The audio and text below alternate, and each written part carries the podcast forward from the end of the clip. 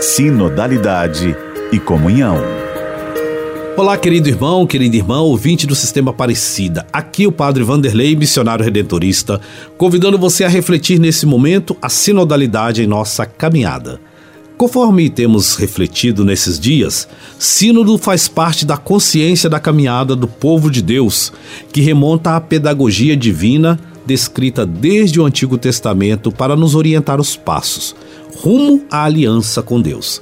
Algumas vezes identificamos este caminhar como um movimento em busca de um local, né? a trajetória do povo de Deus pelo deserto. E, e neste caminhar, muitas vezes, Deus vai orientando seu povo a perceber que o caminho deve acontecer no seu interior. A pedagogia de Deus, então, vai nos mostrar no caminho do deserto, ele vai nos orientando como estar mais firmes, presentes diante dele, a fim de que de nos situarmos no mundo. Caminhamos na terra, refletindo as coisas do alto para que não nossa presença na terra seja mais qualificada.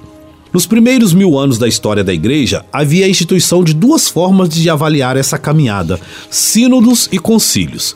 Com o passar do tempo, foram se separando esses dois é, termos. Os concílios passaram a identificar as grandes assembleias universais dos bispos, presididos em geral pelo Santo Padre e o Papa ou por seus representantes. Esse é o concílio.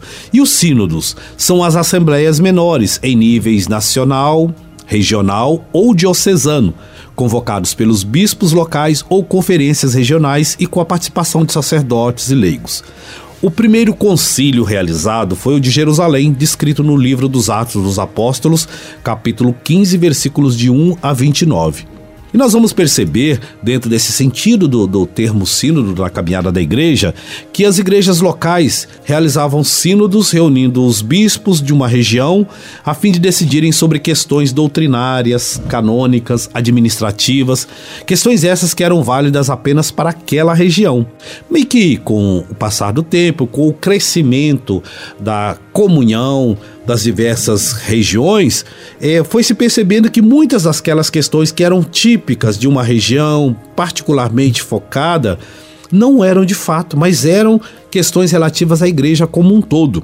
Daí que muitos desses sínodos ganharam proporções maiores que os da região onde se realizaram. E o conteúdo, as discussões e as conclusões que foram que chegaram foram sendo compartilhadas passando a ser confirmados e assumidos por concílios ecumênicos e pelo Papa, tornando-se assim decisões para toda a Igreja. Então, o sentido do sínodo tem essa dinâmica. Aquilo que está acontecendo, que o Espírito está soprando, que a igreja se debruça para escutar a voz de Deus e aquilo se torna uma realidade local. E que pode acontecer até de se tornar é, uma expressão ou uma orientação para todo o povo de Deus.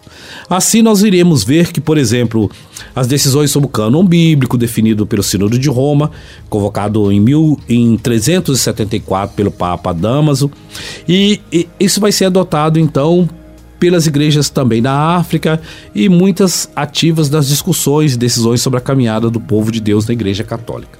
Então, o concílio e o sínodo então, vão se diferenciar por essa questão da a forma de constituição das assembleias, mas é, o termo sinodalidade ele vai perpassar, é, o termo sínodo ele vai perpassar essas discussões, esses momentos diversos da história da igreja.